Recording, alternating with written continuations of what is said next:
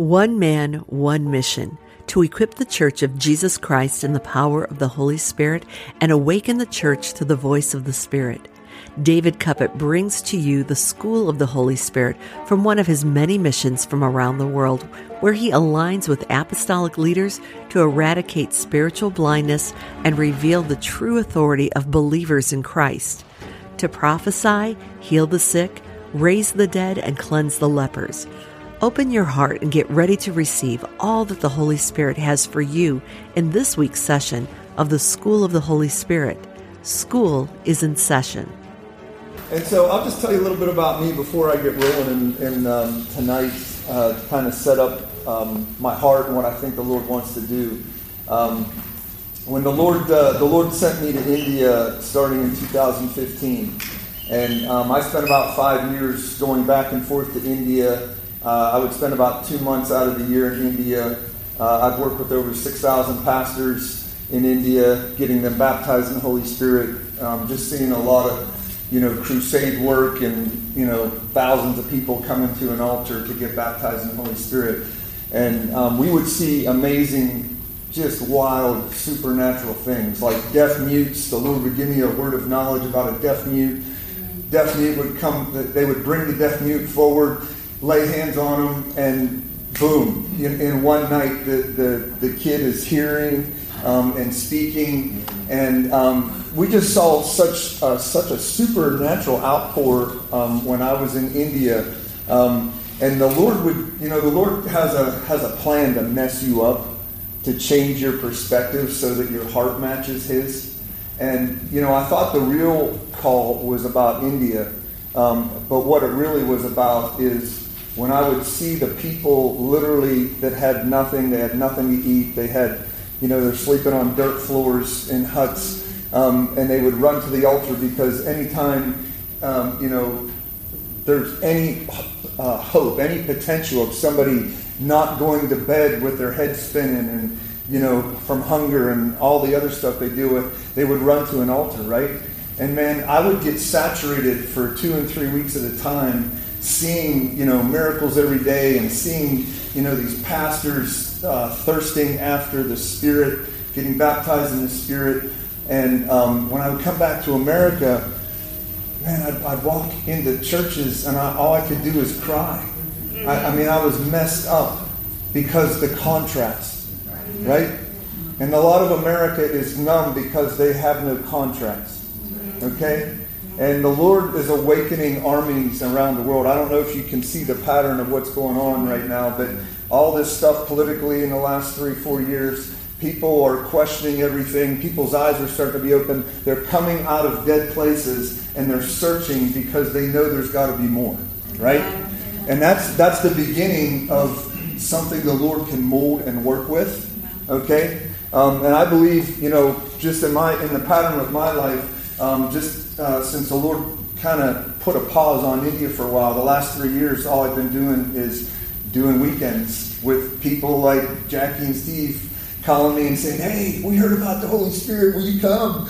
And you know, my Rochester friends and you know everybody else, and you know that's what we do. Um, and so the intent of this is that this isn't just another church service. That you walk out of here so messed up, you're like questioning everything, and that the, the, the presence of the Lord is so profound on you that your heart is burning after Him so that you can actually be different to the world. Okay? We don't need another denomination. We, we need somebody on fire who will not worry about what the world's uh, perception of a Christian is. You'll be so in love with the Lord that you'll reflect His glory and you'll be releasing it everywhere you go. Amen. Amen. Amen. All right, so, um, you know, that kind of sets up the question. Um, I want to, I felt like the Lord wanted me to ask you this question. Um, how deceived are you? Wait a minute, this is supposed to be a church service.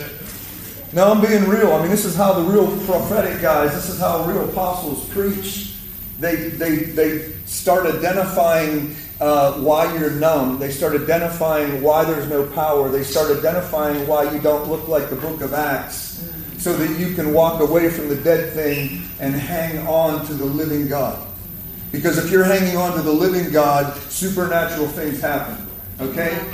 I mean, I, I, uh, I started working with the Rochester guys. Um, raise your hand, Rochester guys. Um, I started working with the Rochester guys like in September, just like eight months ago, right? And when I started working with them, um, there were few, very few people that dreamed or, or had the vision of the Lord. And last weekend, everybody in the room is prophesying. Everybody in the room is participating in casting out devils. Everybody in the room is laying hands on people when all of a sudden the presence of the Lord comes and he wants to do something with somebody, right? That's called an army, right? That went from a bunch of people that were willing to just sit and listen to one guy in a pulpit spend 30 minutes tickling your ears, making you feel good, right? Um, that's not that's not that's not the way church is supposed to be. The true apostolic calling is to build the people, to release the anointing of the Lord upon the people, that you hear God, that you actually hear His voice, that you cast out demons, you heal the sick, you raise the dead. That's not the pastor's job. The true apostolic call of the guy leading a house, a true house of God, is to equip the people to hear his voice, teach you to be so sensitive to his leading, because where he leads you, the vision he gives you, he's going to do it. It's not if he's going to do it, he will do it. Okay? And so I'm going to talk to you a lot tonight about discerning of spirits um, and uh, words of knowledge. They're very closely related gifts. Um, but they're hunting gifts. They're gifts that hunt the enemy and release the power of God upon the people. Okay? When the Lord awakened Jeremiah, he touched his mouth and he said, I'm putting my word, my prophecy, my the ability to see what I'm seeing, what, what I'm showing you. Okay? When he puts his word in his mouth, he's not talking about the ability to regurgitate scripture. He's not talking about the ability to repeat a bunch of well, I know what Luke 10 12 says. I know what, I don't care about what that says. I care about what he's saying right now because this guy needs healed, because that girl needs delivered, because this person has an issue in their life. What is God saying right now? You can teach anybody to read a Bible, but the Lord only reveals his heart to those who chase him.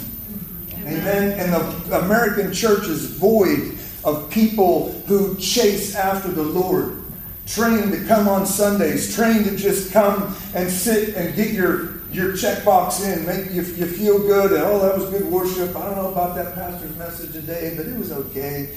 No. The purpose of a church is that you gather together to hear what the Lord is saying to you because you have a purpose. And that's, that's the biggest issue in the life of, of men. What's your purpose? If you ask the question, when you, when you ask people, most of them say, I don't know, I put truck parts together for the last 30 years on the assembly line. That's not your purpose. Every person in here has a destiny, a call of God on their life, and very few people find it. You know why? Because there's very few apostolic leaders that will lead you into an equipping of the Holy Spirit to hear with an expectation that you would hear and pray and relate to what he's saying to you because my story is a is a is an unbelievable story. I was a drunk guy. I was uh, until age 35. I was climbing a corporate ladder, and I was I was a drunk guy, numb because money couldn't fill the void, because I couldn't go fast enough to fill the void, Okay, nothing could fill the void. I figured out that, holy heck, I chased a career, and the career can't fill the void. Mm-hmm. And all of a sudden, when I, when I was broken, the Lord could finally use me, and He, he, he awakened me. And I'm not going to tell that story tonight because it takes too long, but He awakened me. And then, and, and after I got baptized in the Holy Spirit, and He spoke to me all night long, um, and I knew His voice, He started sending me to pray for people. And that should not be an unusual story. Tell your neighbor that should be your story. That should be your story. Amen. That should be your story. So now that I kind of gave you a little bit of a cheat sheet of my expectation, I got to ask you the same question. How deceived are you? Jesus said, These signs will follow me. In my name, you'll cast out demons, you'll heal the sick, you'll raise the dead, you will do greater works than me. Is that your resume? Why not? Come on, Jesus said, The Spirit of the Lord God is upon me to heal the brokenhearted, to bring sight to the blind, to set the captive free. Right? Is that your resume? Yes. Come on, church. Yes. Come on. If you if you are in his presence and in his glory, hearing his voice, that is your resume. When you roll out of bed in the morning, it's like, woo, who's getting delivered today? Who is getting lit on fire today? Because I got a purpose. Come on, I got a purpose. You know your purpose, church? I mean, most people wonder, walk around like like robots, like wondering what a, what a, you know, just I'm going to make the donuts. All you old people would probably remember that commercial. Older than me, you probably remember. Right? The old, the old Dunkin' Donuts commercial, the guy would wake up every day, the alarm would go off, and he'd go, time to make the donuts. No, your job's not to make the donuts. Your job is to hear. Your job is to hear. Because if you hear, you're unstoppable. If you, if you do what he tells you to do, you're unstoppable. Okay? Amen? Amen. So, Father, I just I pray right now in the name of Jesus, Lord, that you would remove the illusion from, from the hearts of the people. I pray, Lord, that every form of deception, every form of darkness that they grew up in, that they were cursed with, that let them settle into dead religion, Lord. I pray tonight that would, that would be their night. I pray that you would remove it, that it would be stripped from their heart, Lord, and your glory would rest on them. Lord, let your glory rest on them, Lord. I pray that they become demon hunters. I pray that they don't just blame things on, well, that guy's just sick. I pray, Lord, that they would see the demonic powers that cause the sickness and disease, that cause those deaf mutes to not, to not be able to hear or talk, that they would hunt those, that they would hunt the darkness instead of being afraid of it or, or thinking that it doesn't exist. Lord, I pray in the name of Jesus for the power of the Holy Spirit to, to begin to fall on the hearts of the people right now in the name of Jesus. Amen. Amen. Amen. Amen. You see, your goal is not to be safe, your goal is to be supernatural. Your goal, you, the American church has a wrong goal. The wrong goal. You just put money in a bucket, you get money back. Provision. Come on. Come on. How do you be how do you be safe? You know, Jesus didn't live safe. Jesus actually heard his father say, Guess what? Today I'm sending you into the house to overturn their money changing tables. This day I'm sending you into the Samaritan, and you're going to pray for a woman. She's going to get healed at the well. This day I'm going to send you to preach to the 5,000. Right? Jesus wasn't didn't live safe. Man, I could tell you India stories. Uh, I don't have time tonight, but I could tell you India stories where the Lord led me into the darkest places you could possibly fathom. Okay? And I had no one to trust but Him because He sent me there. And if He sent me there, whether I lived or died was not the intent. What His mission was to send me there was the intent. So get that out of your head. America is about you being safe and comfortable. You're, that's not the call of God. That's why people, that's why the church isn't on fire, because you have a safe mentality. Amen? Say this with me. Say, Holy Ghost, Holy Ghost. remove my false perception of safety. Let my heart be set on you instead of my physical and natural needs. Amen. So here's the deal, guys. You have an enemy that is intended to blind you. Okay? You have an enemy that's intended to blind you. Ephesians 2, 2 says that you once walked according to the course of the world, according to the prince of the power of the air, the spirit that blinds the hearts of men. Right? Um, Paul, uh, 1 John 4 says this uh, Beloved, do not believe every spirit, but test the spirits. Okay? Test the spirits. Jesus said this Satan comes to steal, kill, and destroy, right? He comes to devour men. Peter said it this way Be sober and vigilant, for Satan roams around like a roaring lion looking who he may devour. That includes making numb, that includes being tolerant of just getting by in life. Of not really knowing his voice, not knowing your purpose, not knowing who he is and the call of God that's upon your life. Amen? Amen. It's deception. The point, the point of those scriptures is to reveal that Satan has a plan for you to keep you deaf, dumb, and blind spiritually. Amen? Amen. Do you know that? Do you, do you fight the enemy that tries to make or tries to keep you blind?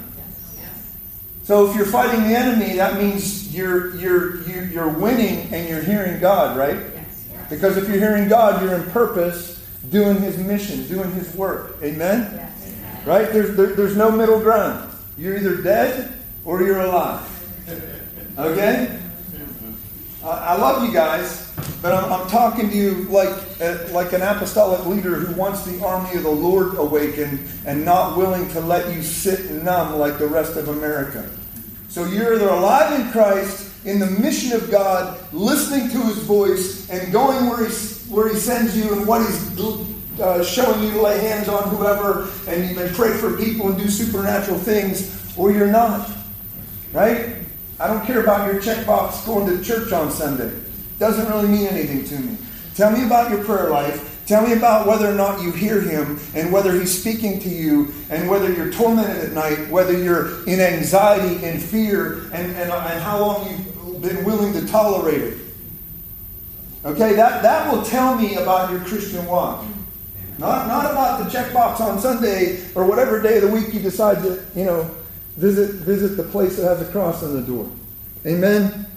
So the point is, what would make a nation numb? What would make most of the denominationalized Christians in America numb? What, what would do that? It's not Jesus, is it? Did, did I not just read you some scriptures that says that there are spirits who deceive, just like Adam and Eve were deceived, right? There are spirits who work to deceive the hearts of men. Satan, Satan's not, a, he's not afraid of somebody answering an altar call. He's not afraid of a guy sitting in the, in, a, in the same pew for the last 30 years. What he's afraid of is a person who knows what the Lord is saying to them and is hunting what has been hunting them. What has hunted your bloodlines for the last 20, 30, 40 years, generations? Has it been fear? Has it been a mother in depression? Has it been anxiety? Has it been brokenness? Has it been divorce after divorce after divorce historically? What has it been? What has been hunting you? Do you think those are all just happenstance things? And that these scriptures aren't really real? That somehow they just, those are all chance things? No. Satan's plan is to break you, to keep you numb, to imprison you, to enslave you, to get you to even want medicine. And I'm not talking bad about medicine, but want medicine without going to the Lord with an expectation of even discerning whether that's a demonic um, source of pain and problems. Right? You with me?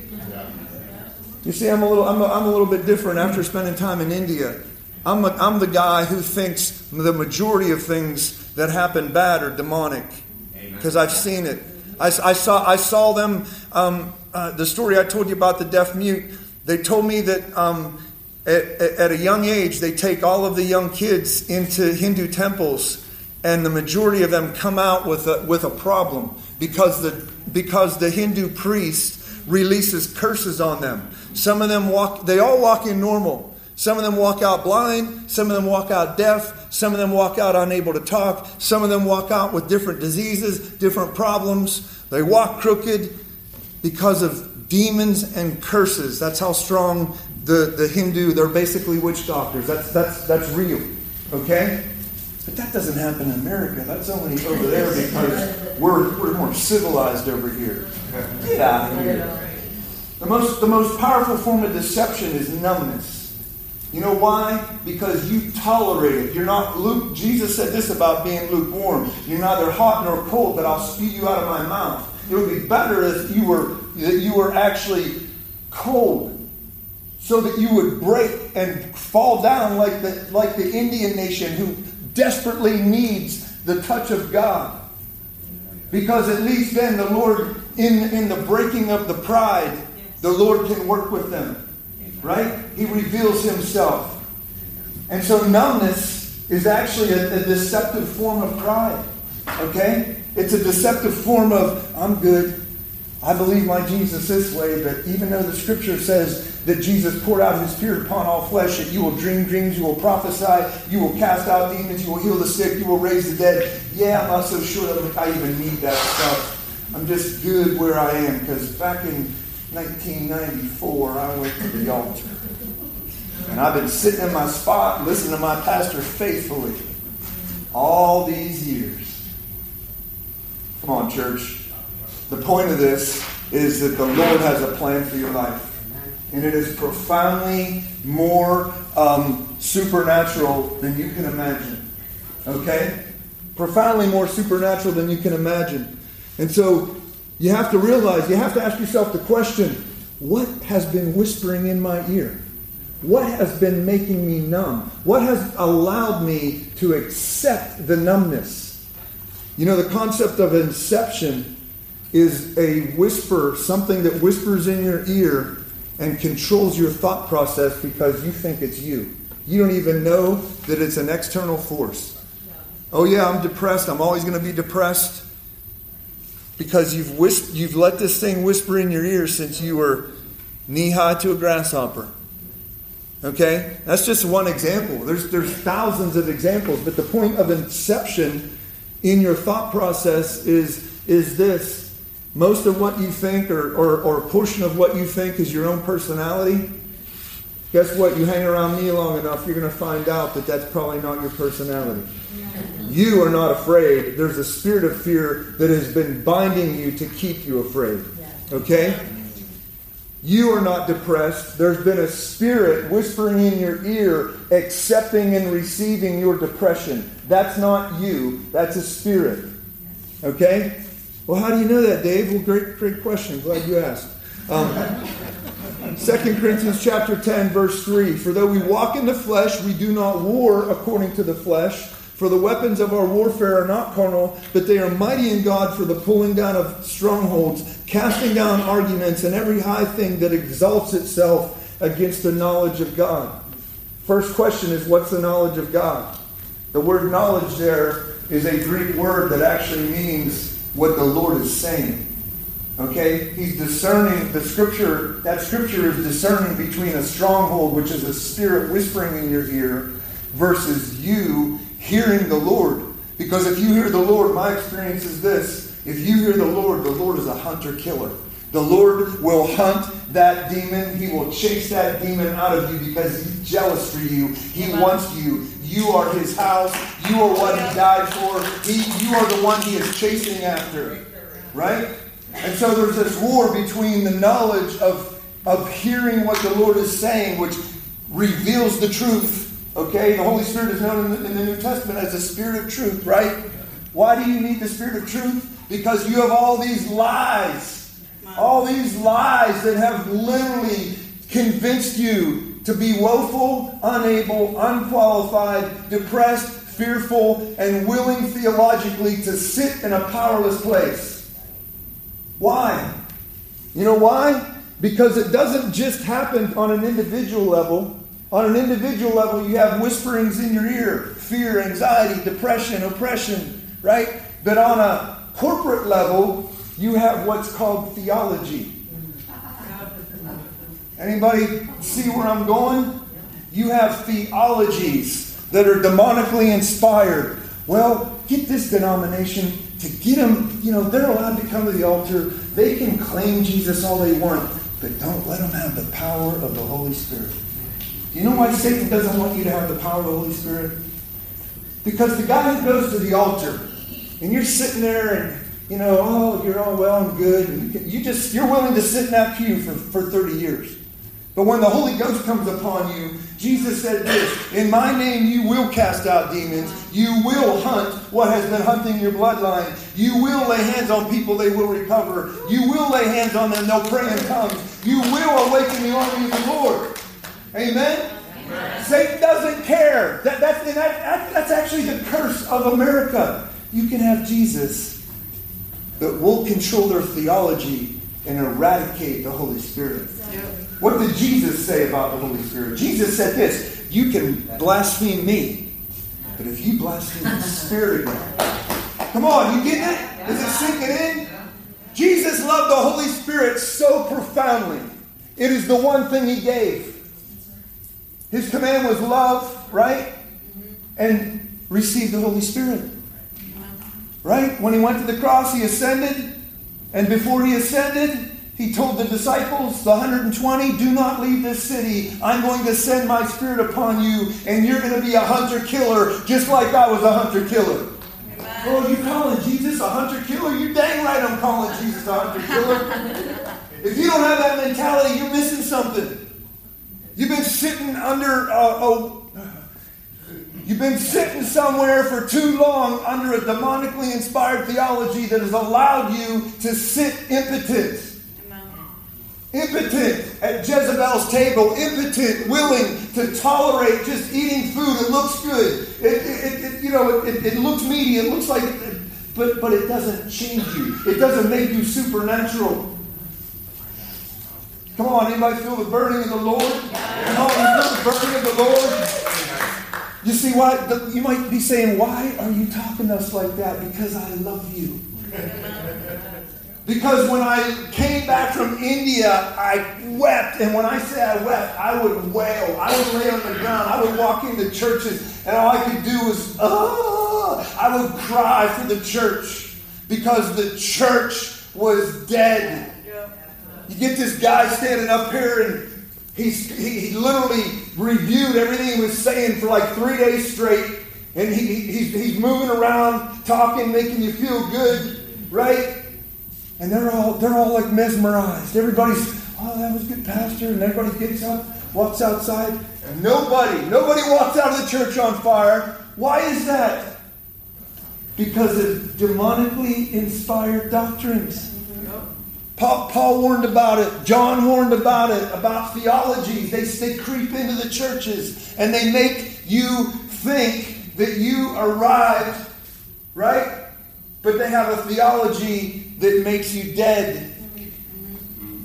Jesus, Jesus would put it this way Satan's not afraid of an altar call. Satan is afraid of a man or a woman who gets baptized in the Holy Ghost, that falls in love, that chases after the Lord so profoundly that you start walking down the street and doing what the Lord says you're called to do. Who, Lord? Oh, the girl in the pink shirt. Uh, do you here's the word of the Lord to you, and she, all of a sudden she starts weeping and crying, and she's encountering God present. Not somebody trying to theologically prove Jesus is alive. Jesus doesn't need you to be a theologian. He actually fought the theologians. He fought the theologians. He did. He fought them. Oh, that's not the way we have unity. Well, you know what? That's how Jesus did it. He said, You are not in my spirit, Mr. Pharisee.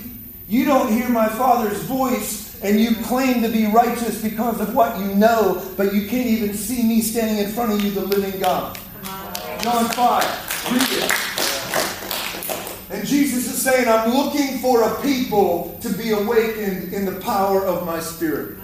Amen. Somebody who wouldn't look the part, somebody who, whose job wasn't just to fit in, somebody who would lay on their face day and night, cry out to the Lord yeah. until He speaks. And when the fire comes on you, you literally go release the fire of God on people. Amen. Amen. Amen. You okay? Yeah. You know, I love you, right? Yeah. you know, spiritual discernment is the most lacking gift in the church today. You know why? Because spiritual discernment only comes when you are so close to the Holy Spirit that you can actually see the lying spirit. And the reason why the majority of the church is numb is because they're not close to the Spirit, they're close to the Scripture. If that. If that. They'll tolerate the Scripture, but they will not tolerate the Holy Spirit because when the Holy Spirit comes, He's a hunter killer. He's a hunter killer. He'll say that's dead religion. He'll say you're not alive, you're dead. That's what Je- those were Jesus' words. Read the book of Revelation, the seven letters of the seven churches. In every correction, he says, if you can hear what the Spirit is saying to the churches. He's saying, you compromising church. You church that lets Jezebel prophesy. You church, you think you're alive, you're dead. But you don't hear me. But you don't hear me. But you don't hear me. But you don't hear me. If you can hear, if you can hear what the Spirit of God is saying to the churches. Is that the centerpiece of your life? Come on, church. Come on, man, I love you. You see, spiritual discernment is the most lacking gift in the church. You know why? Because most don't know how to pray. Most don't know how to pray. If I were to ask you how, how to pray, I'd probably get a. How many people in here? 70, 80 people? How many? How, I'd probably get 70, 80 different answers, except the people who have been with me for the last eight months. But here's the deal Jesus gives the Holy Spirit so you can pray in a language called tongues, to cry out in the Lord supernaturally because He promises He would speak to you. And the reason why the church isn't empowered is because they don't know how to pray, because they've been theologically isolated strategically by demonic powers away from the Holy Spirit. That's a demonic doctrine. There's the Christ and the Antichrist. Right? The word Christ means what? It means anointing, the Holy Spirit. So there's either the Christ, you're in the anointing, or you're in the Antichrist. And if you're not baptized in the anointing, what are you baptized in? Come on, man. What theology are you baptized in? Are you baptized in the voice that speaks, the voice that, that flows like a river, the voice that promises that He'll not leave you orphan, that He will come to you, that He will walk with you, He will awaken you, equip you, send you, He will surround you, He will be all things to you because He's here and present. And America doesn't need another theologian. America needs people that walk so boldly in the power of the Holy Spirit. You're like Hulk Hogan. Ah! Right? You're like, just like I know what the Lord's going to do here today. I know that the Lord wants to speak to you. I know that the Lord wants to deliver you. I know because I know my Father's heart, right? That's what Jesus said. I know my Father's heart, right? And if you know the Father's heart, you make yourself vulnerable and you say, All right, Lord, what's the Lord saying to this guy?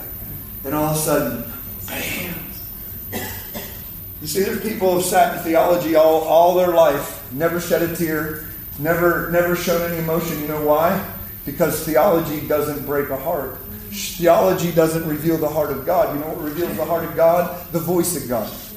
Amen? The voice of God is the weapon, it is the only weapon. Every gift of the Spirit flows from the voice of, of the Lord. Amen? Amen? All right, so, do you know his voice, right? Do you know his voice? Do you know his voice?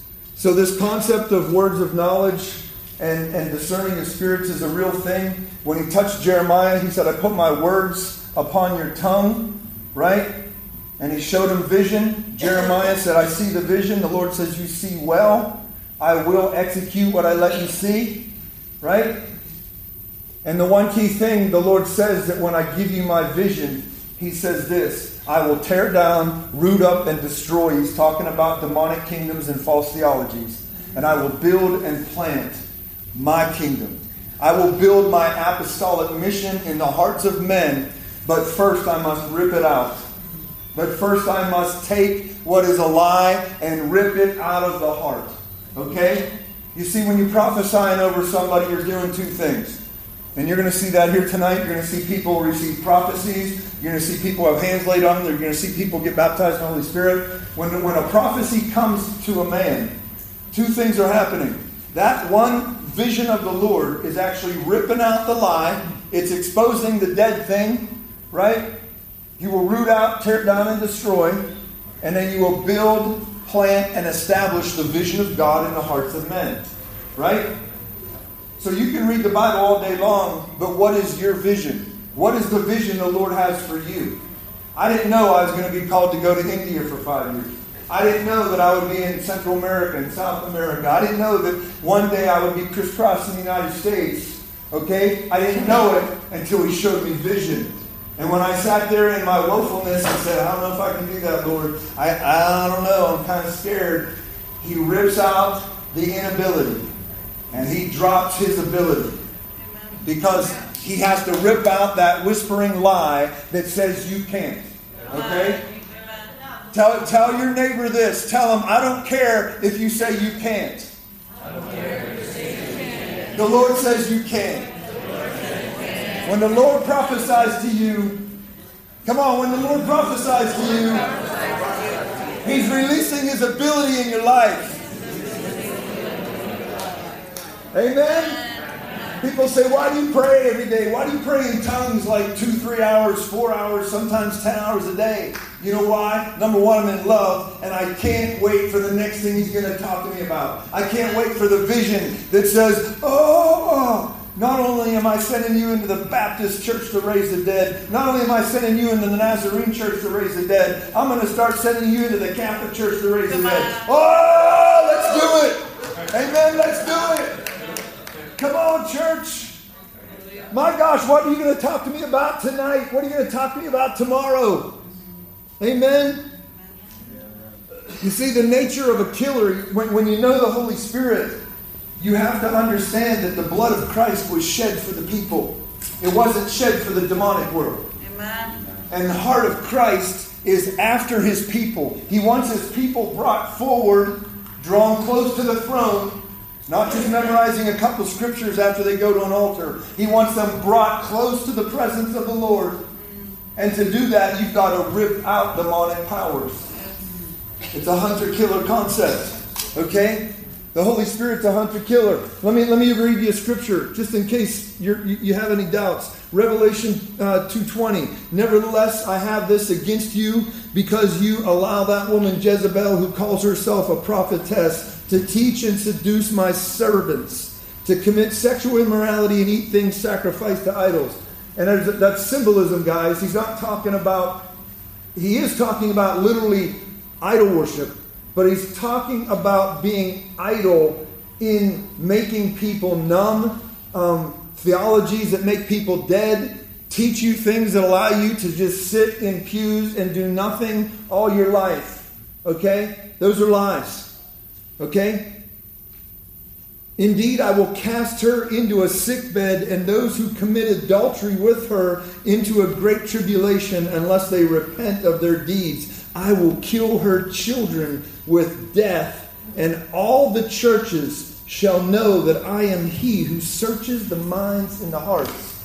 Whoa, that's not pretty Jesus like the American culture paints. Everything, everything Jesus is just lovey dovey. Who's Jesus talking about when he starts talking about literally killing their children? He's, he's talking, it's a symbolism of the demonic world.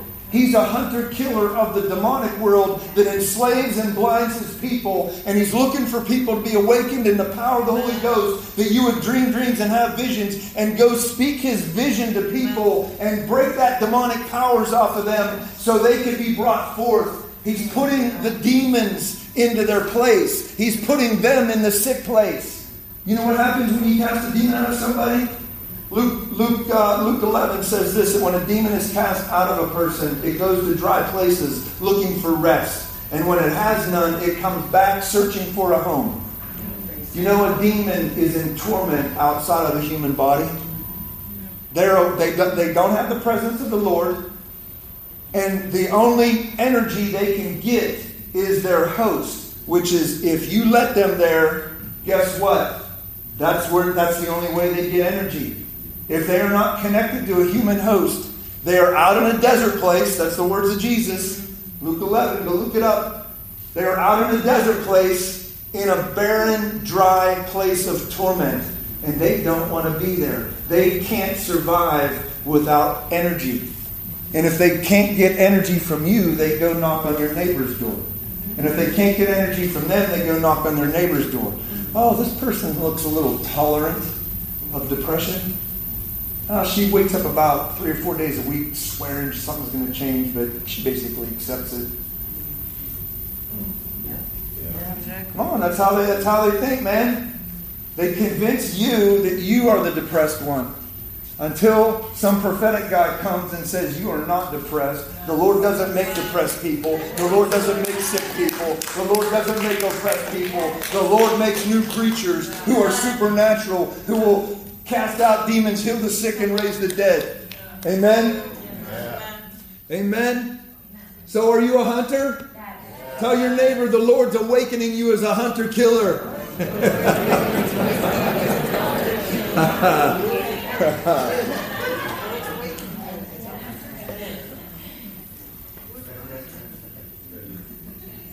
so let me tell you a couple stories. I uh, So I was doing a youth camp. I think this is around 2010. Um, I was doing a youth camp, and on the last day of the camp, the Lord woke me up one morning, and He starts to talk to me, and He says, "Today uh, we're going after witchcraft."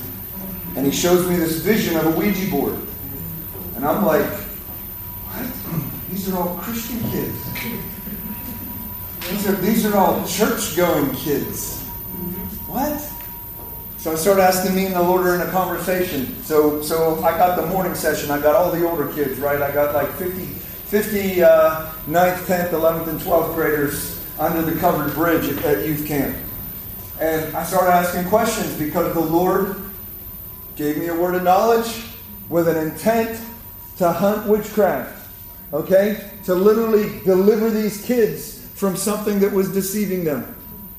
And if you don't believe that that's, that's real, I'm, I'm going to tell you a story here in a minute, but Deuteronomy 18.9 says, When you come into the land of the Lord your God, which is giving you, you shall not learn to follow the abominations of those nations. There shall not be found among you anyone who makes his son or daughter pass through the fire, or one who practices witchcraft, or a soothsayer, or one who interprets omens, or a sorcerer, one who lets their children go to the abortion clinic, one who conjures up spells, one who practices as a medium. You shall not have those things. That's what the witches do. That's what the demonic uh, practices do. Okay? You shall not do it. And so you would say, well, the Lord cares that much that He would want all 50 kids? Are you sure it's 50? Isn't it maybe just one? Why don't you just minister to the one? Well, here's why. I get down to the covered bridge, walk, start walking through the scripture. I tell the kids exactly what the Lord told me and what He was going to do. And they all, they're all looking at me like this. And I'm like, how many of you guys are using the Ouija board? And I'm expecting a couple, okay? I'm expecting a couple people, a couple of these young men to raise their hand. And they all, they're all sheepishly looking around each other with smirks on their face. Like 40 out of 50 raise their hands. I said, what? And they start confessing. Oh, yeah, like two months ago, Johnny, he bought this, and, you know, we're all sitting around the party one night, and we think it's, you know, no big deal because we weren't taught. We weren't taught about demonic powers. We weren't taught. We weren't in a place that separated life and death and power and brokenness. We didn't. We didn't actually hear it. So we actually just, you know, they put their hands on it and they start saying these chants, and pretty soon these messages are coming through. And it was pretty cool for like a week. Everybody was like coming to the parties. You know, everybody's coming to the parties. And then Jimmy, Jimmy, Jimmy gets this visitation, and his bed starts shaking at night.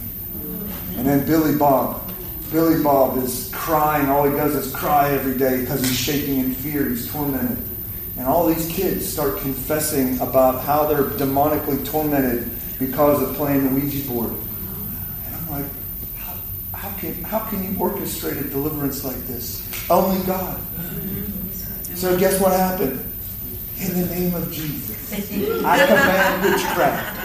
Come out of every one of these. I lead, lead these kids. They repent. They're weeping. They're crying. They acknowledge they've been deceived. Jesus Christ is their Lord. Okay, we're casting demons out, out of these kids. I got one kid in front of me hissing at me like a cat, screaming at me. I got kids puking on the on the on the floor. I got kids shaking. I got crazy stuff, amazing stuff.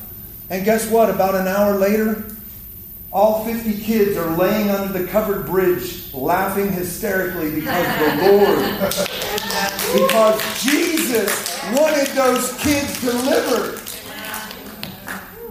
So I have to ask you a question again. Do you hear the voice of God? Because this world is dying. This world is tormented. Maybe some of you are tormented. We'll deal with that here tonight. But here's the deal the world needs people to hear the voice of God, and not just in churches. Okay? I was preaching um, a few weeks ago in Toledo, and a, a guy called me. Um, I was in Detroit, I was ministering, and we ended up coordinating. He, he goes, I've got this barn and I've got people coming over my house, all different kind of people, okay? And so I walk up, he's got the second floor of this barn, it's all decked out. He's got like 70, 80 people um, on the top top floor of this barn. Um, he, he, he says, It's all yours, man. So I start ministering, and I, I, uh, I pointed to a girl, and I, it was a simple vision. I said, The Lord's showing me you standing in your house, and the appearance of it is everything is swept clean. But there's a closet that you're hiding, and you're trembling. And Jesus, I see Jesus putting his hand on you and giving you courage to open the door and let what's behind the door out. And she starts to shake and cry. And, and, and I said, Why do I see bats flying out of that, out of that closet? And she's crying and she's weeping and she's being convicted by the Holy Spirit. And she says, Well, I dabble in some witchcraft. I do this, I do that, I do all these things. And she goes, But I know Jesus has been bringing me to this point and she starts repenting. She starts naming horoscopes and mediums and fortune tellers and everything that she's been toying with. She literally, in, in front of everybody, she's crying and shaking. Demons are coming out of the girl. People start standing up and they say, I do that too. I do horoscopes. Person over here is saying, Yep, I, I go to a fortune teller. Um, I do all these things. And I'm like, one vision. And people start standing up and confessing and saying, yeah, I'm repenting. And guess what? Deliverance. People are on the floor weeping, crying. Demons are coming out of people. Amen. Amen. So, how powerful are words of knowledge? The point of this is how powerful are words of knowledge? How do you get words of knowledge? And the nature of Christ is a hunter killer. He wants his people back. He doesn't want his people playing with anything of the devil. He doesn't want their power taken from them. He doesn't want their wealth taken from them. He doesn't want their spiritual health taken from them. He wants his people to be this most supernatural force on earth. That's you. You are supposed to be the most supernatural force on earth. Demons should tremble when you walk into the room. I had a guy. I had a guy last week. I was. Uh, he called me about a month ago from Vacaville, California.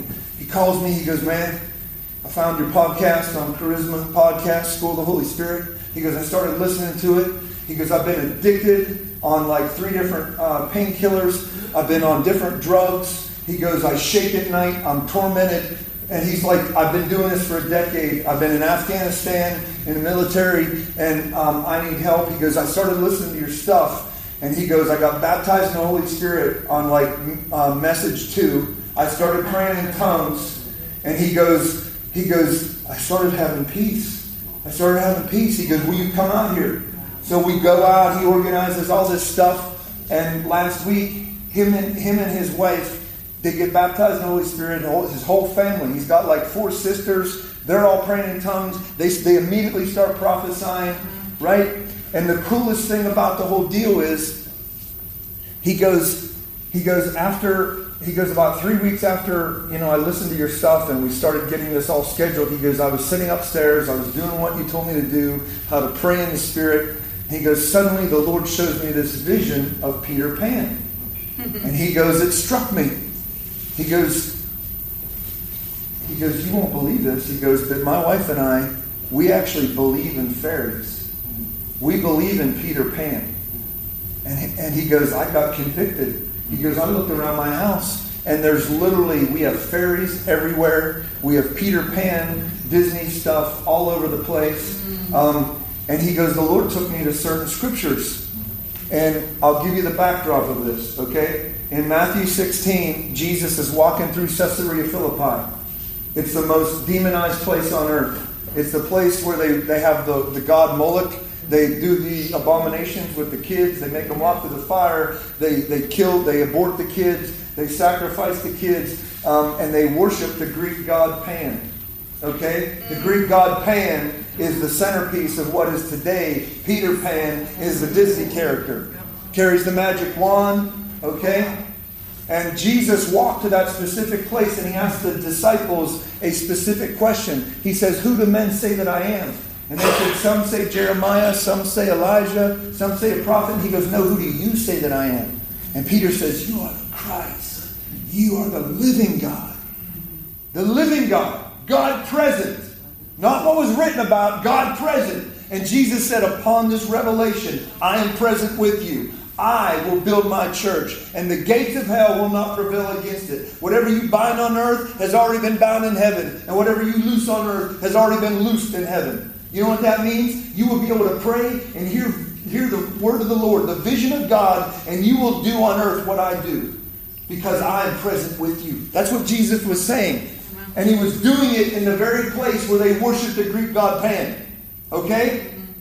So this guy's confessing. He goes, he goes, I was sitting there. I start rounding all the stuff up. He goes, both of mine, he goes, I have twin boys. They jumped up out of bed because they saw a fairy outside the window.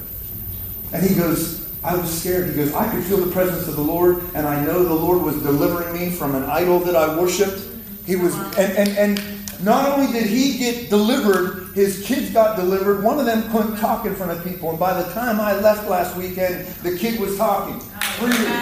Okay? Amen? All of his sisters were prophesying. It was, it was, it was wild because this guy gets delivered from addiction, gets convicted of idol worship, worshiping a Greek god that many, many of you, you know, are, are, are probably in the same boat. But when you start praying in the Holy Spirit, and the Lord starts to reveal things to you rather than you make your decisions based on what culture says is okay, what culture says is normal. The world is a liar. Okay? The world is a liar. And the Holy Spirit will reveal to you things that are common and look innocent. But they steal life from you. They literally suck energy out of you. Let me ask you this is, is it harder to find an absolute Satanist or is it harder to see Satan who comes as an angel like deceiving the masses? Well, it's just Peter Pan. You know how, do you know how many spells are cast in those movies? You know how many spells are cast in those movies? I'll get to that in a second here, but here's the deal. Jesus said this guard your eye gates and your ear gates. Matthew 6:22, the lamp of the body is the eye. If therefore your eye is good, your whole body is full of light, but if the eye is bad, your whole body is full of darkness. He's not talking about, you know, just like what you would perceive as normal sin stuff. He's also talking about being deceived. What you let into your life, what you let into your home, what comes on your TV screen, what comes on your phone. Amen? What comes through your eye gates? What comes through your ear gates? Because that whispering inception, for though we walk in the flesh, we don't war according to the flesh, right? The weapons of a warfare are carnal, but mighty before God for the pulling down of strongholds, whispering thoughts. Well, you, you might say, well, it can't be that bad. Well, let's just talk about this for a minute. Taylor Swift open, open witch. She's an open witch. She's got her videos are all about witchcraft, but yet she appears as innocent as all get out. 100,000 people uh, in Tampa a few weeks ago watching, watching her, her sing. Right? Right? Literally worshiping her till like 1 a.m. It was, it was like, what the heck is going on? You listen to her music and it's like, well, that can't be that bad. Well, okay, let me ask you this. If you know that Taylor Swift is a witch, is it a witch with a singing platform or is it a singer dabbling in witchcraft? It's actually a witch using her platform to cast a spell on the masses. And if you don't think that's real, you're deceived. Okay? A witch using her platform to the world, casting spells on the world. How about Lady Gaga? Lady Gaga openly acknowledges the way she writes her songs, she gets in her little egg. Spirits visit her. It's not the Holy Spirit. Spirits visit her, okay? And she begins to write these lyrics. Na, na, na, na, na, na. Come on. You know the song, na, na, na, na, na. It's, it's like this, this, this, this, it like pulls you. Not only the rhythm pulls you, but the words curse you. Well, it's just innocent. I'm just coming along in the store, not minding my own business. Well, guess what? If those words were written as curses from a witchcraft spirit with an intent and a design to utilize her platform to cast spells on the masses, what's happening to you when you sing those songs? You are cursing yourself. Because out of your mouth, Jesus said, out of the heart, the issues of, of the, the, the heart flow. He also said this out of the mouth, the heart speaks. So, did you ever ask the question, why do I keep having depression? Why do I keep having sickness? Why do I keep why doesn't why can't I shake this? Could it be that the world has captivated you and convinced you in a deceptive mode that you're just innocently flowing along with the world and but out of your mouth you're actually cursing yourself? What about Pokemon? Pokemon is absolutely demonic. Let me tell you a story about Pokemon. I was in Toledo 2020. I was, I was at a church, I was preaching at a church in Toledo, and I start talking about some of this stuff, and I, out of the blue, in my spirit drops Pokemon. It was like a word of knowledge. All of a sudden, a, a husband and wife, they, they run up to the front, and they have their kids, they have two young boys. They, they have a book bag, and they're full of Pokemon cards. And she started she, as she was learning the curses that Pokemon, the spells that are put on each other, put on yourself as you play Pokemon, she starts she starts bringing all of her kids' stuff. They, they literally throw it on the altar. They confess their sin, and these sicknesses that they had in a matter of weeks were gone. Come on. Okay? Because of somebody having a revelation that they were cursed by Pokemon. You may say, well, well, if I start thinking about this, what all is cursing me? What all do I let come out of my mouth that came in through my eye gates and my ear gates, settled in my heart, and out of my mouth I actually confess the spell that was intended to deceive me and give those demonic powers a home. Because if you confess it, if it comes out of your mouth, you actually come into agreement with the spell. And if you come into agreement with the spell, you open the gate to your heart. Listen, man, I used to drink like a fish. Before I got baptized in the Holy Spirit, at age 30, at, at age 36 is when I got baptized in the Holy Spirit. When they used to call me Mr. Case. Okay? You know why? Because when I was when I was at college, I could drink a case and still be walking home. Every night. Why is that, Dave? Well, you know why? Because my grandfather could drink two bottles of Jim Beam in a day and still be walking home. That's a curse. When I got baptized in the Holy Ghost, the day I woke up, guess what I did? I cracked every beer I had in my house and poured it down the drain. This curse is over in the name of Jesus. This curse is over in the name of Jesus. And what I saw with my grandfather breaking tables and putting holes in walls and chasing loved ones out of the house, ready to kill them, the curse finally stopped. Amen. The curse, the curse, the Lord found a man who would stop the curse so that my kids won't have to live in fear. You talk to my mom, my mom, my mom to this day shakes because of the fear she lived in every night, not knowing what was going to happen when my grandfather walked through the door and how drunk he was. But the Lord found a man to break a curse. And that wasn't just a guy with a, a thing for alcohol. That was a demon that drove me to drink. I was so depressed. I was so oppressed. I literally would drink so I could fall asleep. I would, I would drink so that I wouldn't feel that numb thing inside of me. And when I got baptized in the Holy Spirit within a matter of weeks, I'm hanging over a garbage can, puking out those demons. You may say, well, really? How many preachers, seriously, how many preachers you hear openly talking about self deliverance? Deliverance is real, guys. Right? If you, let me, let me just put it this way if you have never had a demon cast out of you, you have a lot, you there's a lot for you. There's a, there's a lot ahead of you. It's actually kind of fun to get deliverance.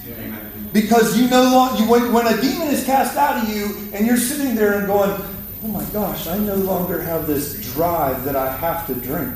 I no longer have this torment that I'm angry. I no longer have this torment that I want to kill my dad. I no longer have this torment that like drives you. That's demonic. Okay? That's not you, that's demonic. I've cast thousands of demons out of people. Okay? Thousands.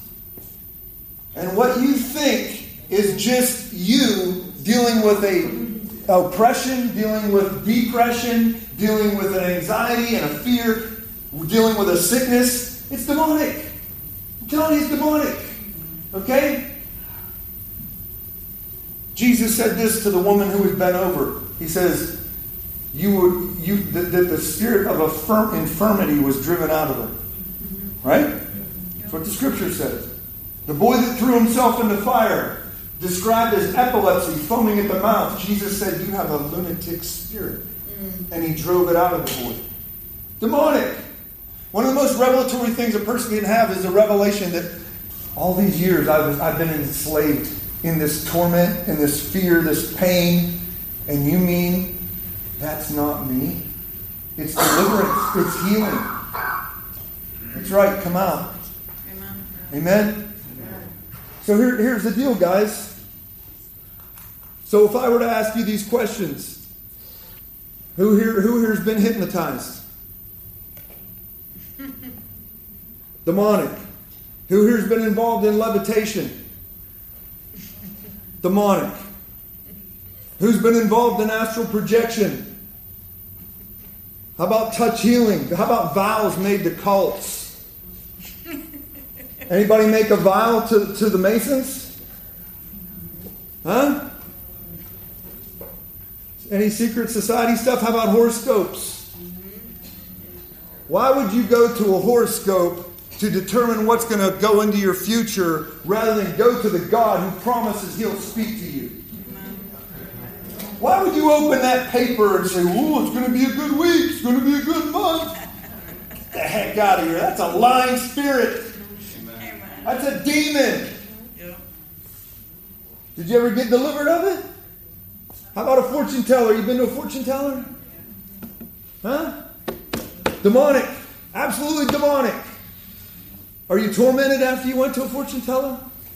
Huh? Do you realize that when a fortune teller they read your palm or they're actually looking into you, it's it's the same prophetic gift. It's just pimped by a demonic spirit.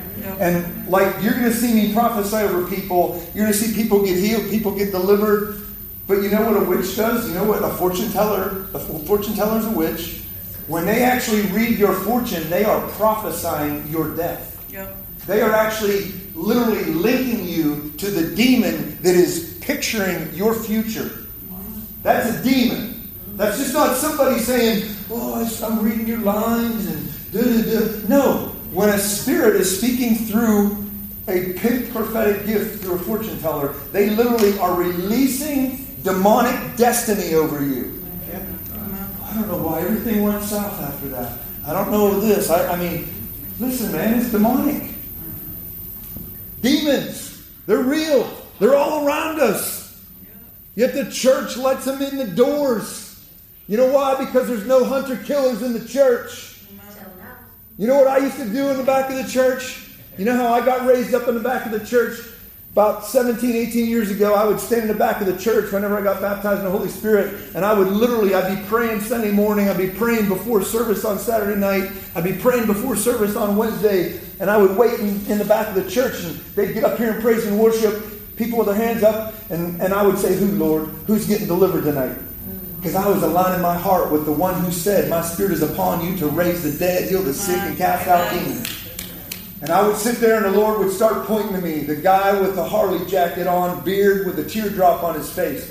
What? He killed somebody. I don't care. You're going to deliver that guy. All right, baby. And I would, I would pray. I would go and say, "This is what the Lord says to you." And have have Harley guys laying on the floor, shaking and crying in the presence of the Lord. Amen.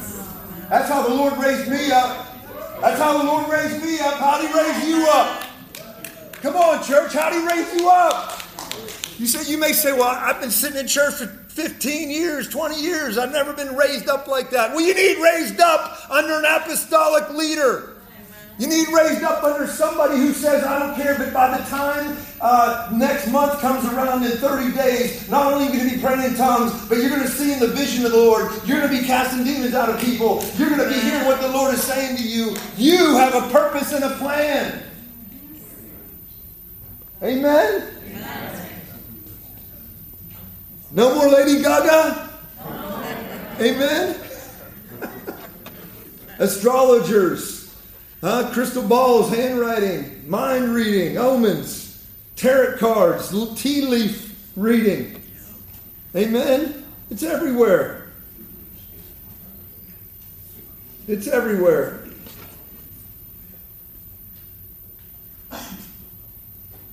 But the Lord's awakening hunter killers, guys. The Lord is pouring out his anointing. He promised that he would pour out his spirit upon all flesh, that you would dream his dream, that you would see his vision. And if you see his vision, he would make you the most supernatural force on earth. He would make you something you could never make on your own. In 2015, I was, uh, I was just doing church stuff, okay? The Lord came to me in a dream, and he says, basically, I'm sending you to India. He says, a man from India is going to call you, and you're going to go. And I woke up and I told my wife, I said, This is a crazy one. But this is what he said to me. Seven days later, my phone rings. David, you have to come. I saw you preaching. I saw you preaching. You need to come to India. And guess what? That may sound odd. I get calls, you maybe you get a text or somebody trying to take your money from India all the time. But guess what? You know what made it fake? You know, made, know what made it supernatural for me? Is the Lord gave me a dream and said it was going to happen, and it happened. And when it, the rest is history. Okay, the rest is history.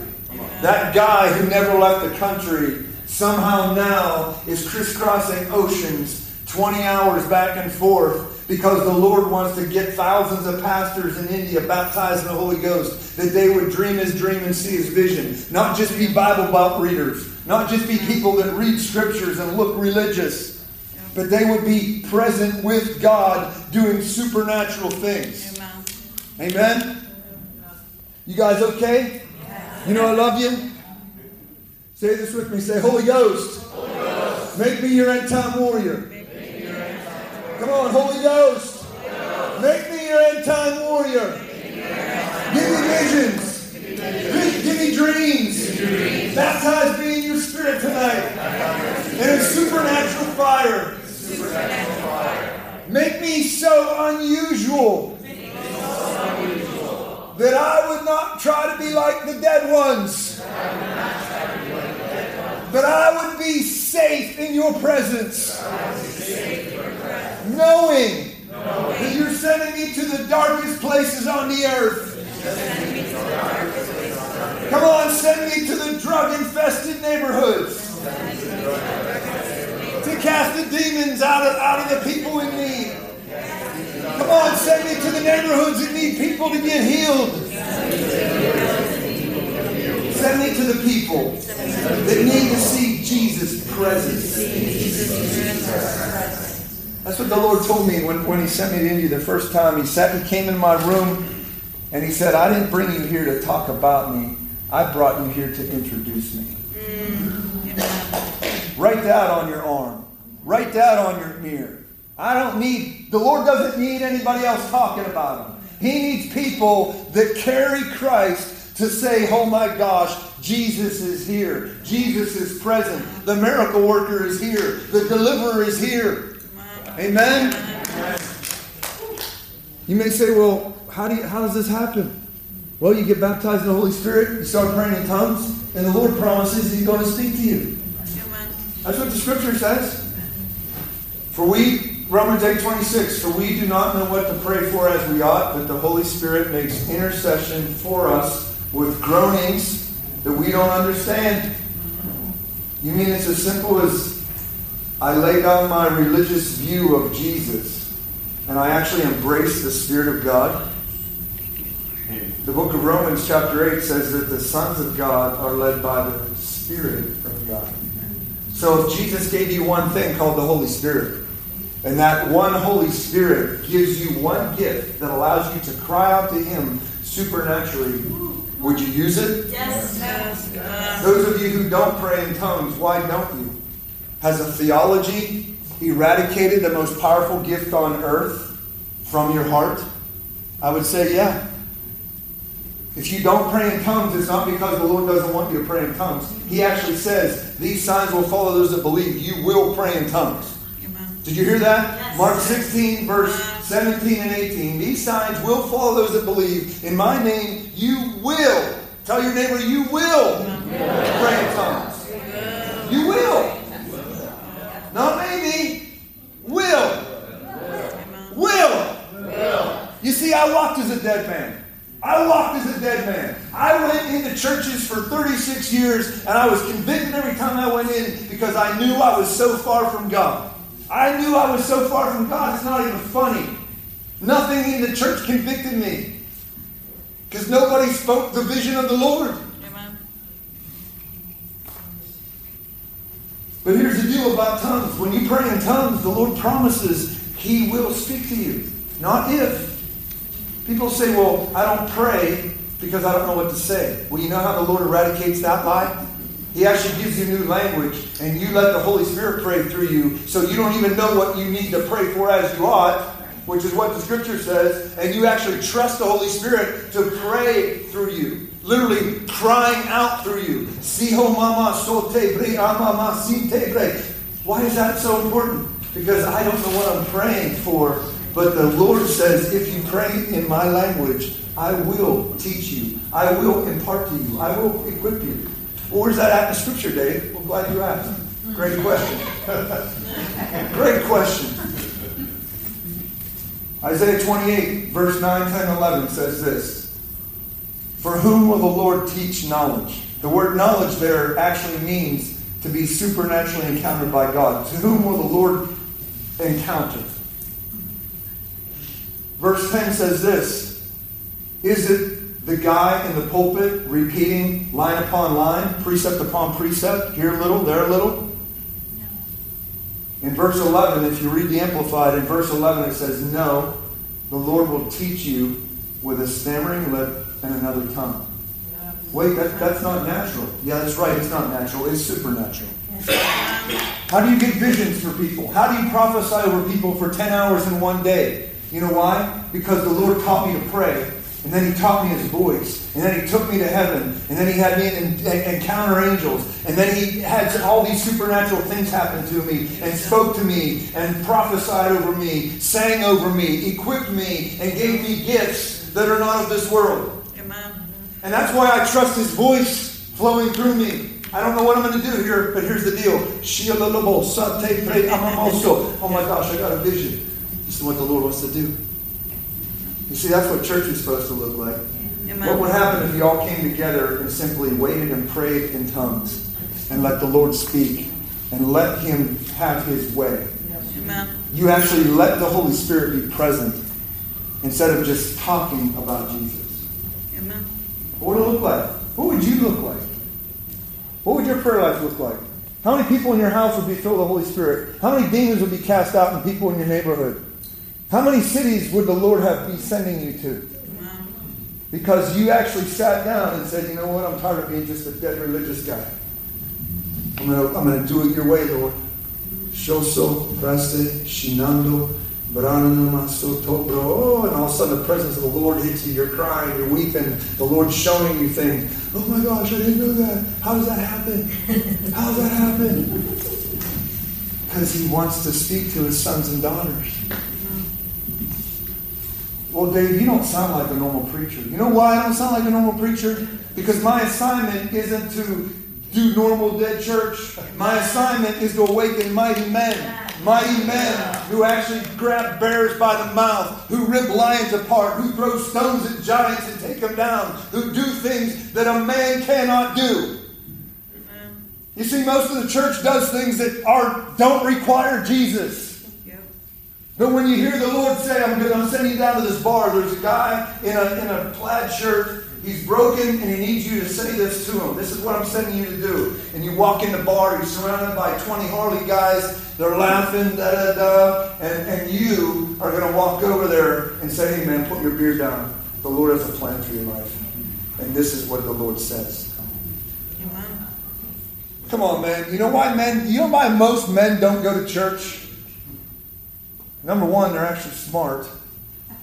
Because going to dead places, it just does something to men. Men are supposed to be wild. Men are supposed to be like crazy wild, like untamable, undeniable, uncontrollable, supernatural.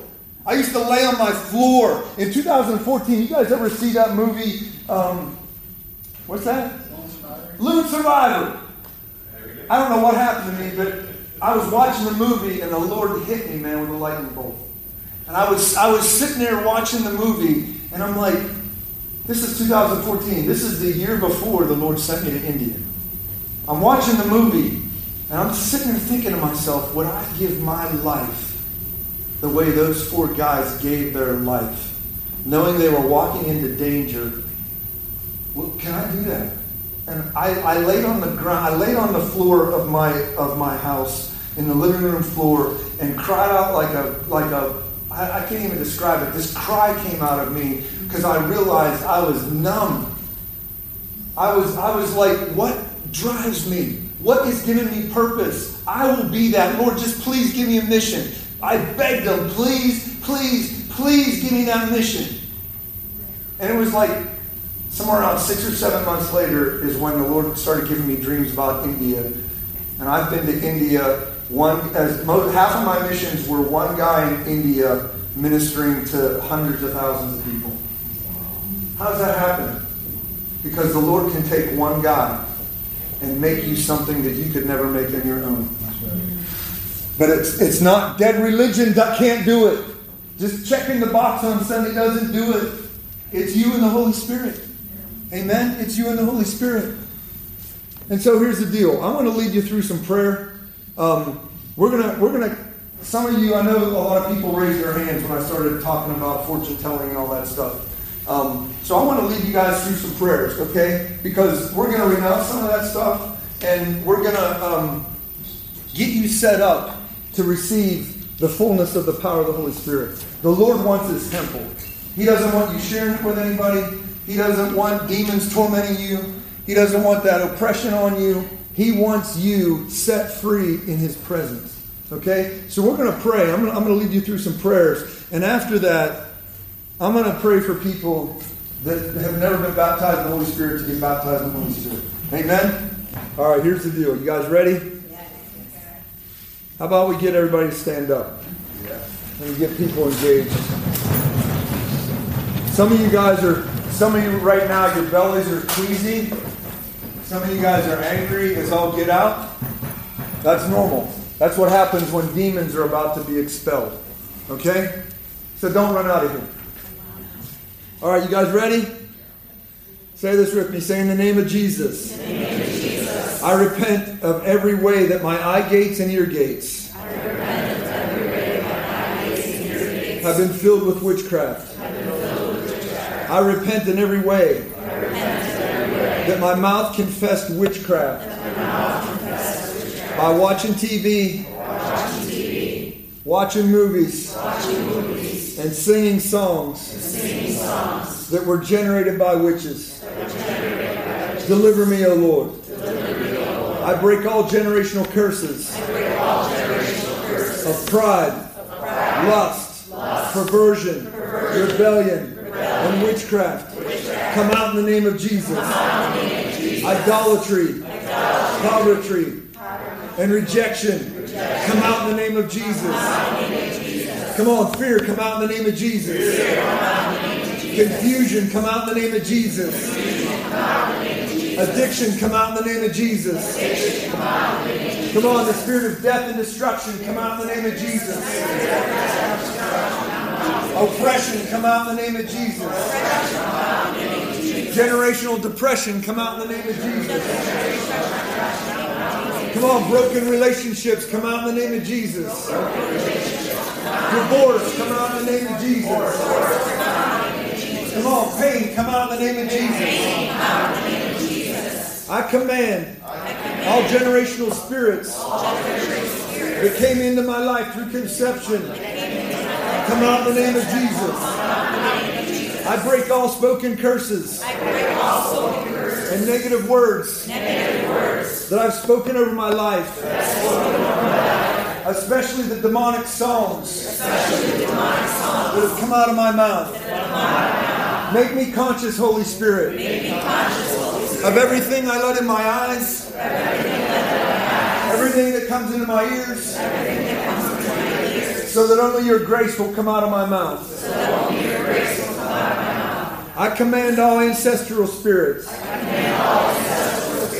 to come out in the name of Jesus. I break every curse that my forefathers made when they made vows to secret societies. The Freemasons or any group of people that forced my forefathers to commit their life and make curses on their children.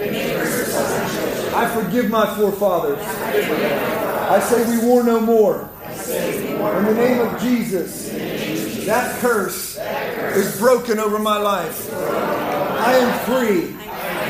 I break all legal rights of every generational spirit operating behind a curse.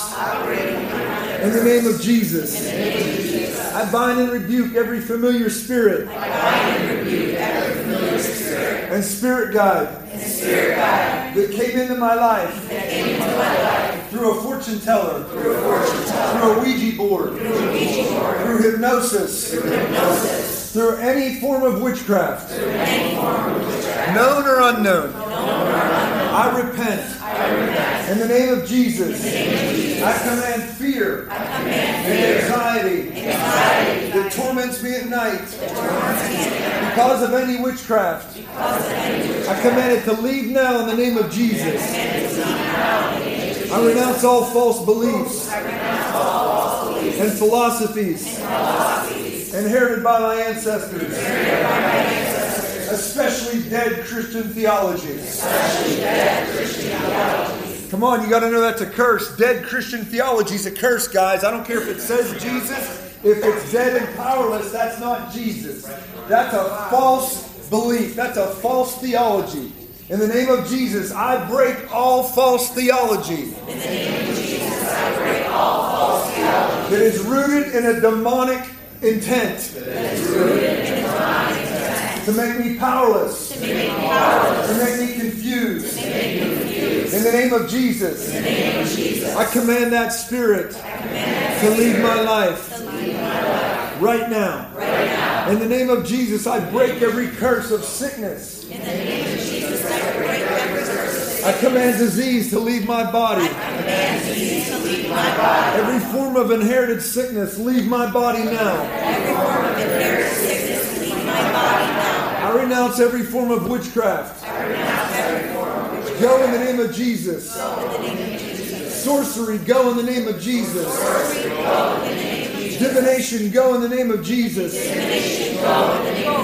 I renounce all curses spoken over my life by witches. I repent for witchcraft. Hypnosis, psychic readings, psychic, prayers, enchantments, spells, fortune tellers, tarot cards, necromancy, divination, potions, Ouija boards, crystal balls, astrology, especially astrology, especially signs of the zodiac, horoscopes. Come on, I repent. Leave me now. In the name of Jesus. I renounce every connection, known or unknown, to the Masonic Lodge. I renounce any and all addiction to drugs. Addiction, leave my life. Come on, lay your hand on the person next to you. Say, addiction, leave my life. Leave their life. Come on, addiction, leave their life. Come on, witchcraft, leave their life. Pain, leave their life. Brokenness, leave their life. Shame, leave their life. Anger, leave their life. Hurt, leave their life. Depression, leave their life. Come on, oppression, leave their life now. In the name of Jesus. I am now addicted to the Holy Spirit. I am now addicted to Holy Spirit. Every voice, Every voice Is not the Holy Spirit. Is not the Holy Spirit. I give you permission, Lord, I give you permission, Lord to, root out, to root out, tear down, tear down and, destroy, and destroy, and speak your vision in my life. Speak your vision in my life. That your plan for me your plan for me, would be established. Thoughts of peace, thoughts of purpose, thoughts of provision, a supernatural life. That's my expectation, Lord. In the name of Jesus. Take a deep breath. You feel the electricity in here? Yeah. How do you feel? Do you realize that you have the power to cleanse the atmosphere like this every day of your life? Seriously, do you feel do you feel the presence of the Lord resting on your head? See, a lot of you have, have voices speaking to you and you think it's normal. It's not normal. And when you start to pray like this, you start to recognize, my gosh, it, I feel peace. My gosh, I feel, I feel like, like it, it begins to get you intoxicated, right? Amen? All right, well, let's do this. Um, who here's never been baptized in the Holy Spirit? If you've never been baptized in the Holy Spirit, you want to pray in tongues, we're going to start praying with you. Okay? It's not a matter of if, it's, it's the fact that you are going to get baptized in the Holy Spirit. That's the intent of the Lord. Amen? All right, so before we pray, here's the deal. We've got a great, we've got a great theological question up here. We've got a person who, for some reason, was trained at maybe tongues, scared for different reasons. Um, they believe in prophecy, but not really tongues. Okay? Right? Is that is that not that I don't believe it? I do believe in all the gifts. So you don't really just, need it. I was like, I didn't feel like I needed it. It wasn't my desire to get that. So I told the Lord I didn't want it because I would prefer double prophecy. So all right. Well, let me give you a couple scriptures. Yeah. Number one, prophecy is an outcrop of tongues. Okay? On the day of Pentecost, Acts chapter 2, when the wind of heaven came, first thing they did was pray in tongues mm-hmm. prophecy came, and then the city was filled with the intoxicating presence of the Lord because they prophesied. But before they prophesied, they learned to pray. Okay? Acts chapter 19. Paul's walking through Ephesus. He comes across 12 disciples. They say, We haven't even heard of Jesus. Paul says, Well, then who have you been baptized in? They said, Well, we were baptized in John's repentance. And Paul says, well, you need to be baptized in the Holy Spirit. He lays hands on them. They get baptized in Christ. They pray in tongues and they prophesy. Right. The pattern, the same pattern. They pray in tongues and prophesy. Romans chapter 8, verse 26. For we do not know what to pray for as we ought, but the Holy Spirit makes intercession through us with a groan. Right? 1 Corinthians chapter 14, verse 5. I wish you all pray in tongues even more than you prophesy. Why? because tongues edifies you.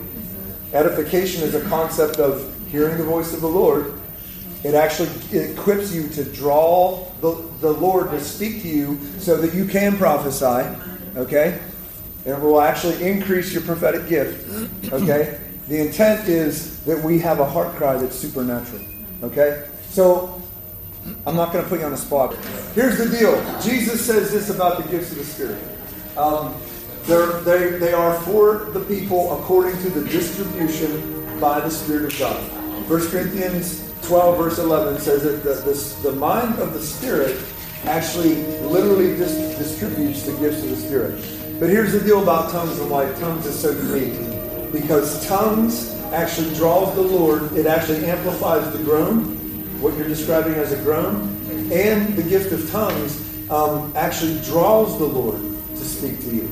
So you're not just positioning yourself to hear Him. If you see somebody in need, you actually can begin to pray in the Spirit, and draw the Lord to discern his heart for those people.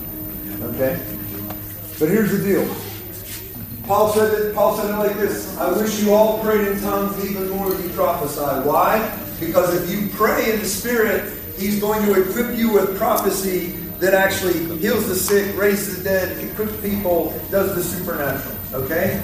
He wants his church equipped. Okay? So you believe everything I just taught you? Yeah. Yeah, you, you want the you want the baptism of the Holy Spirit? Amen. Theology is a very powerful thing, right? And so when theology is rooted in a person and that thought process of like the Lord whether the Lord doesn't love you or it's not for you, um, if the Lord wanted you to have it and you've gotten it, those are all excuses. Okay? All right, say this with me, guys. Say in the name of Jesus. In the name of Jesus. I believe you died on that cross. I believe you died on that cross. Not only for my sin, Not only for my sin, but to break down the middle wall of separation, but to break down the middle wall of separation. To draw me close to the presence of the Lord, To draw me close to the presence to of the baptize me in the Spirit of God, Lord. Baptize me in the Spirit of so God. that the Spirit of God could bypass all of my inabilities. So the Spirit of God baptizes all of my inabilities. That you would give me a language of heaven that you would give me a language of that you understand. That would awaken every gift of the Spirit in me. I want to dream your dreams. I want to see your visions. I want to see your visions. I want words of knowledge. I want words of knowledge. I want discerning of spirits. I want discerning of spirits. I want interpretation of tongues. I want interpretation. I want faith. I want faith. I want wisdom. I want wisdom. I want words of knowledge. I want knowledge. I want prophecy. I want prophecy. I want the working of miracles. I want the working of miracles. That is my birthright. That is my birthright. I want to ravage the earth I want to ravage the earth. and set people free from demonic powers. Set people free from demonic power. Come on, baptize me, Holy Spirit. Baptize me, Holy Spirit. On the count of three. You ready? Come on, one, two, three. Come on, fill, Holy Spirit. Fill. Fill. Fill, Holy Spirit. Fill. Fill. Come on, fill. Fill. Fill in the name of Jesus. Fill. Come on, fill. Fill. Fill. Come on, fill. Fill in Jesus' name. Fill in the name of Jesus. Come on, fill. Fill in the name of Jesus. Here's the way this works, guys. You know how uh, when you have to crank the Harley over, it takes a couple kicks? But when you crank it over, it purrs like a kitten. This is what's going to happen. I'm gonna I'm gonna lead you through some some words, some some, some tongues. I want you to start repeating after me. Okay? What I'm teaching you though is coming out of your head. Ultimately, I'm just jump starting the gift that's inside of you. Okay? When the gift starts to flow out of your belly, literally you won't be thinking anymore. You'll be letting the Holy Spirit flow through you. It sounds like Guru Gaga. Literally, the scripture in Isaiah 28, the interpretation is literally the heart cry of a, of a baby, Guru Gaga. Everybody's language is different. Don't once once it kicks in, don't be concerned that you don't sound like anybody else. I've had people just ta ta shoto ta ta ta ta ta ta ta ta and it's like it's like an engine kicking up and, and all of a sudden turning over. Okay, so so however it bubbles up out of you, I just I want you to flow with it. All right. So say this with me, church. Say briste, chandelo, leketa, lobrondede, stonene, mamande, Anche la destra, voce la neppe, vestene, sedosta, cuore, calavetta, dolalandea, sciolamassito, crastero, cuore tende, dasta la vete, colomabate, tashnavo sondo, cosa mamando, bella bandore, veli amarambato, borcascita, barbo Jasne mashanda, brondo la baraste, cora shara bara onde, cora bara bala, cora babate, stava babando, brondo la bale, brondo la bale, now I keep brondo, shara babando, cora babata bala, bara babonda, baba babonda, bara babona, baba babara, that's it, you got it, you got it, you got it, you got it, you got it, you got it, that's it, you got it. You got it. Got it. Thank you for joining this week's episode of the School of the Holy Spirit. For more information or to request David at your church or conference, please go to davidcuppett.org. D A V I D C U P P E T T dot O R G or fivestoneministries.org. You can also find the School of the Holy Spirit podcast on iTunes, Spotify, and Charisma Magazine. For a deeper dive into the Holy Spirit, we encourage you to purchase David's new book entitled Wisdom Filled Warriors, available on Amazon. We pray that you will encounter the Holy Spirit in a transforming way and become all that Christ has prophesied over your life.